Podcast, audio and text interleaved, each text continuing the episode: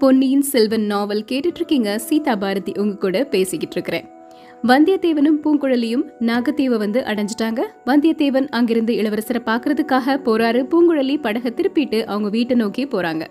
இதுக்கப்புறமா என்ன நடக்குது? இப்ப தெரிஞ்சுக்கலாம். அத்தியாயம் பத்து அனிருத்த பிரம்மராயர்.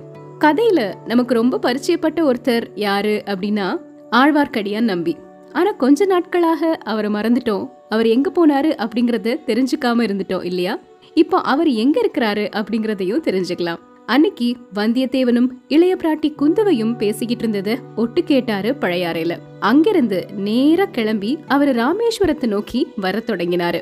சரியா வந்தியத்தேவன் நாகத்தீவுல காலடி எடுத்து வச்ச அன்னைக்கு ஆழ்வார்க்கடியான் நம்பி ராமேஸ்வரம் வந்து சேர்ந்துட்டாரு. அங்கிருந்த கோயில்ல சைவர்களோட வழக்கம் போல அவருடைய சண்டையை தொடர்ந்து நடத்திக்கிட்டே இருந்தாரு. இந்த ராமேஸ்வரத்துக்கு பக்கத்துல இருந்த ஒரு தீவுல தான் முதன் மந்திரி அனிருத்த பிரம்மராயர் இருக்கிறாரு. அவருடைய அமைச்சரவை வேலைகள் எல்லாத்தையுமே செஞ்சுக்கிட்டு இருக்கிறாரு. அந்த சமயத்துல அவரை பாக்குறதுக்காக நிறைய பேர் வர்றாங்க.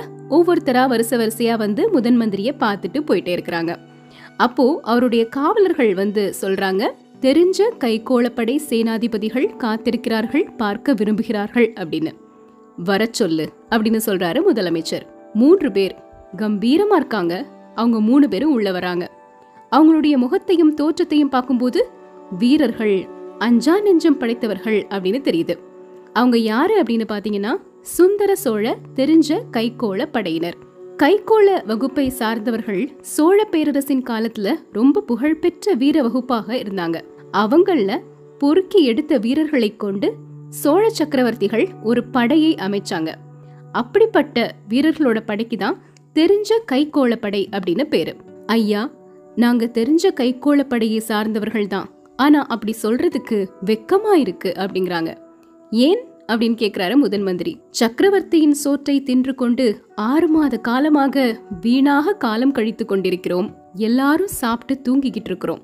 போர் தொழிலே எங்களுக்கு மறந்துரும் போல இருக்கு அப்படின்னு சொல்றாங்க. உங்களுடைய கோரிக்கை என்ன அப்படின்னு கேக்குறாரு முதன் மந்திரி. எங்களை இலங்கைக்கு அனுப்பி வைங்கன்னு சொல்றோம். இளவரசர் அருள்மொழிவர்மர் மாதண்ட நாயகரா இருக்கக்கூடிய சைன்யத்துல சேர்ந்து யுத்தம் செய்யணும் அப்படின்னு ஆசைப்படுறோம். சரி தஞ்சைக்கு போனதும் சக்கரவர்த்தியின் சம்மதம் கேட்டு உங்களுக்கு அறிவிக்கிறேன். பிரம்மராஜரே அதற்குள் இலங்கை யுத்தம் முடிந்துவிட்டால்? அப்படின்னு அதுல ஒருத்தர் கேக்குறாரு. அந்த பயம் உங்களுக்கு வேண்டாம். இலங்கை யுத்தம் இப்போதைக்கு முடியும் என்பதாக தோன்றவில்லை. ஈழத்து சேனா வீரர்கள் அவ்வளவு பொல்லாதவர்களா? எங்களை அங்கே அனுப்பி வையுங்கள். ஒரு கை பார்க்கிறோம் அப்படிங்கிறாங்க அந்த வீரர்கள். தெரிஞ்ச கைகோளரின் மூன்று கை மாசேனையும் யுத்த களத்தில் புகுந்துவிட்டால் பகைவர்களின் நிலை என்னவென்று சொல்ல வேண்டுமா? ஆனால் இலங்கை வீரர்கள் மாயாவிகளாக மறைந்துதான் போய்விட்டார்கள். அவர்கள் போர் செய்யவில்லை. போர் செய்தால் இருக்கிற இடத்தை எளிதாக கண்டுபிடித்திடலாமே. இலங்கை அரசன் மஹிந்தனையும் காணவில்லை. அவனுடைய வீரர்களையும் காணவில்லை. காடுகளில் மலைகளில் எங்கே போய் ஒளிந்து கொண்டார்களோ தெரியவில்லை.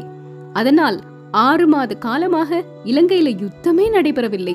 உங்களை அங்கே அனுப்பி என்ன செய்வது? அப்படின்னு சொல்றாரு முதலமைச்சர். மகா மந்திரி எங்களை அனுப்பி பாருங்கள். மஹிந்தனும் அவனுடைய வீரர்களும் காடு மலைகளில் எங்கே வேணாலும் ஒளிந்திருக்கட்டும். அல்லது மேகமண்டலத்தில் ஒளிந்திருக்கட்டும். அவர்களை கைப்பிடியாக பிடித்து கொண்டு வந்து இளவரசரின் காலடியில் சேர்க்கிறோம் அப்படின்னு சொல்றாங்க. வேண்டாம் வேண்டாம். அப்படியெல்லாம் செய்ய வேண்டாம்.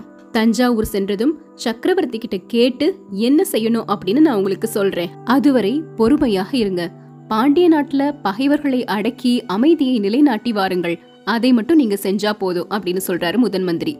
பாண்டிய நாட்டில் இனி அடக்குவதற்கு பகைவர்கள் யாரும் இல்லை. பாண்டிய மன்னர் குலமே நாசமாகிவிட்டது அப்படிங்கிறாங்க இந்த கைகோள வீரர்கள். அப்படி நினைக்க வேண்டாம். வீரபாண்டியனோடு பாண்டிய வம்சம் அற்றுவிட்டதாக நினைக்கிறீங்க. அது தவறு.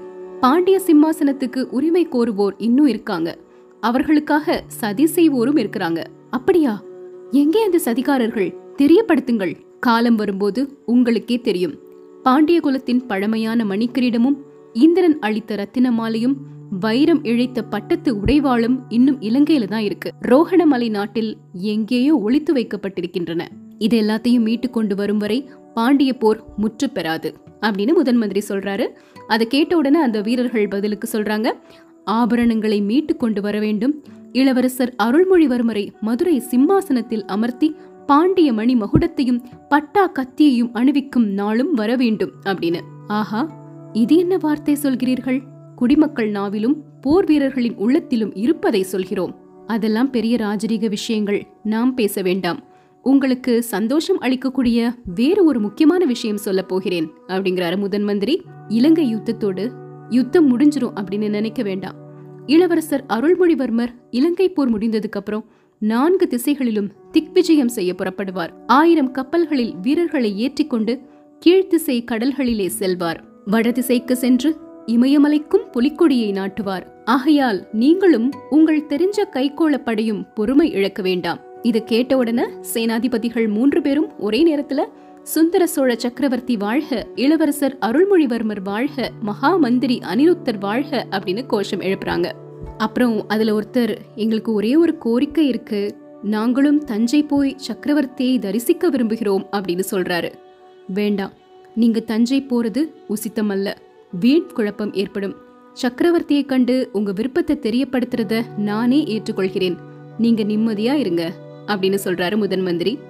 தங்களிடம் தெரியப்படுத்தியதுமே எங்களுடைய மனதில் இருந்த பாரம் நீங்கிவிட்டது போய் வருகிறோம் அப்படின்னு சொல்லிட்டு தெரிஞ்ச கைகோள படைத்தலைவர்கள் மூன்று பேரும் அங்கிருந்து போயிட்டாங்க.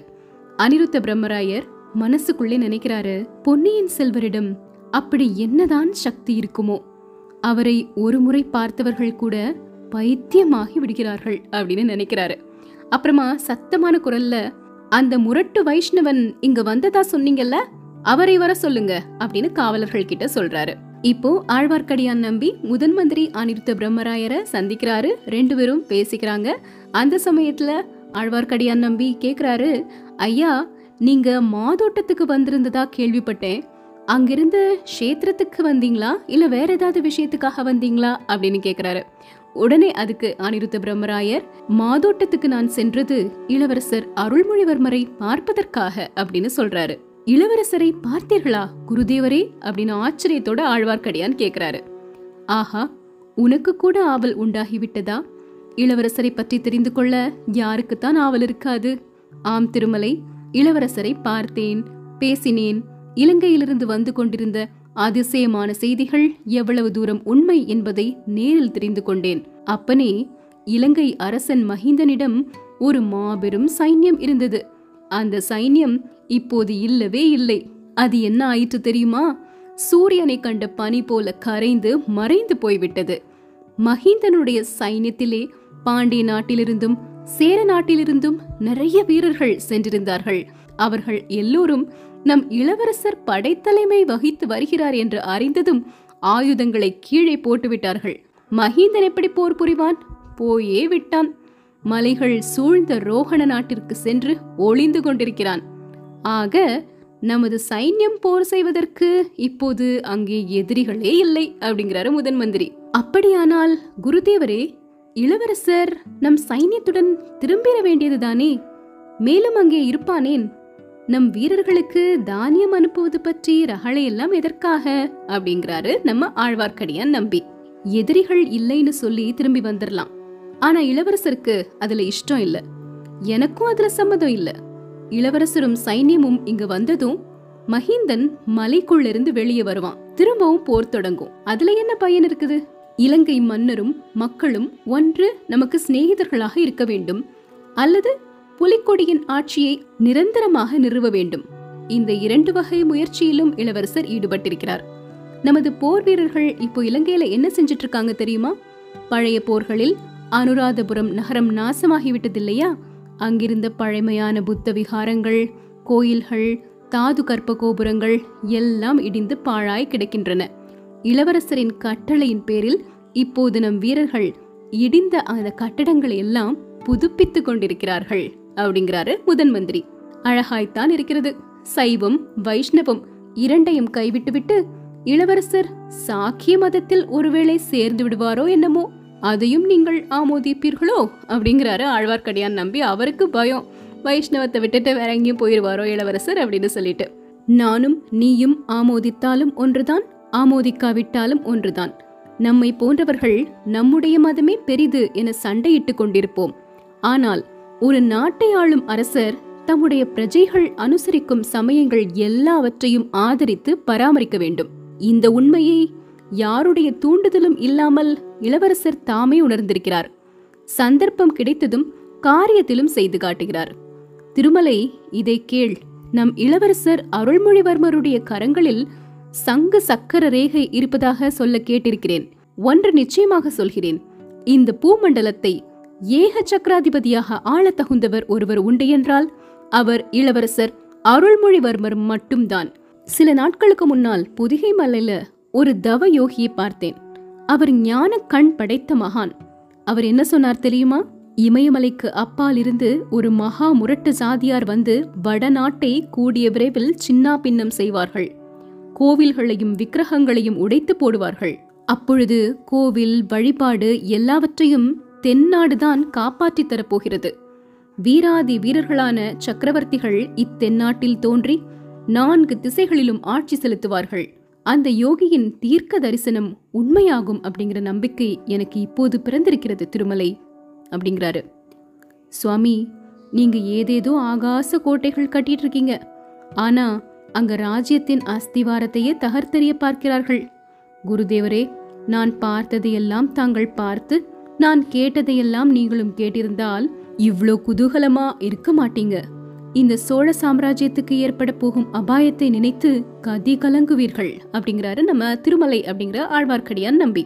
திருமலை ஆம் நான் மறந்துவிட்டேன்.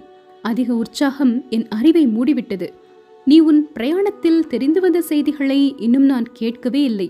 சொல் கேட்கிறேன். எவ்வளவு பயங்கரமான செய்திகளா இருந்தாலும் தயங்காமல் சொல் அப்படிங்கிறாரு. சுவாமி இங்கேயே சொல்லும்படி தயவு செஞ்சு சொல்லாதீங்க. நான் கொண்டு வந்த செய்திகளை வாயு பகவான் கேட்டால் நடுங்குவார். சமுத்திரராஜன் கேட்டால் ஸ்தம்பித்து நிற்பார். பட்சிகள் கேட்டால் பறக்கும் சக்தியை இழந்துவிடும். ஆகாசவாணியும் பூமாதேவியும் கூட அலறிவிடுவார்கள். அப்படிப்பட்ட செய்திகளை இங்கே பகிரங்கமாக சொல்லும்படியா பணிக்கிறீர்கள்? அப்படிங்கிறாரு. அப்படியானால் என்னுடன் வா.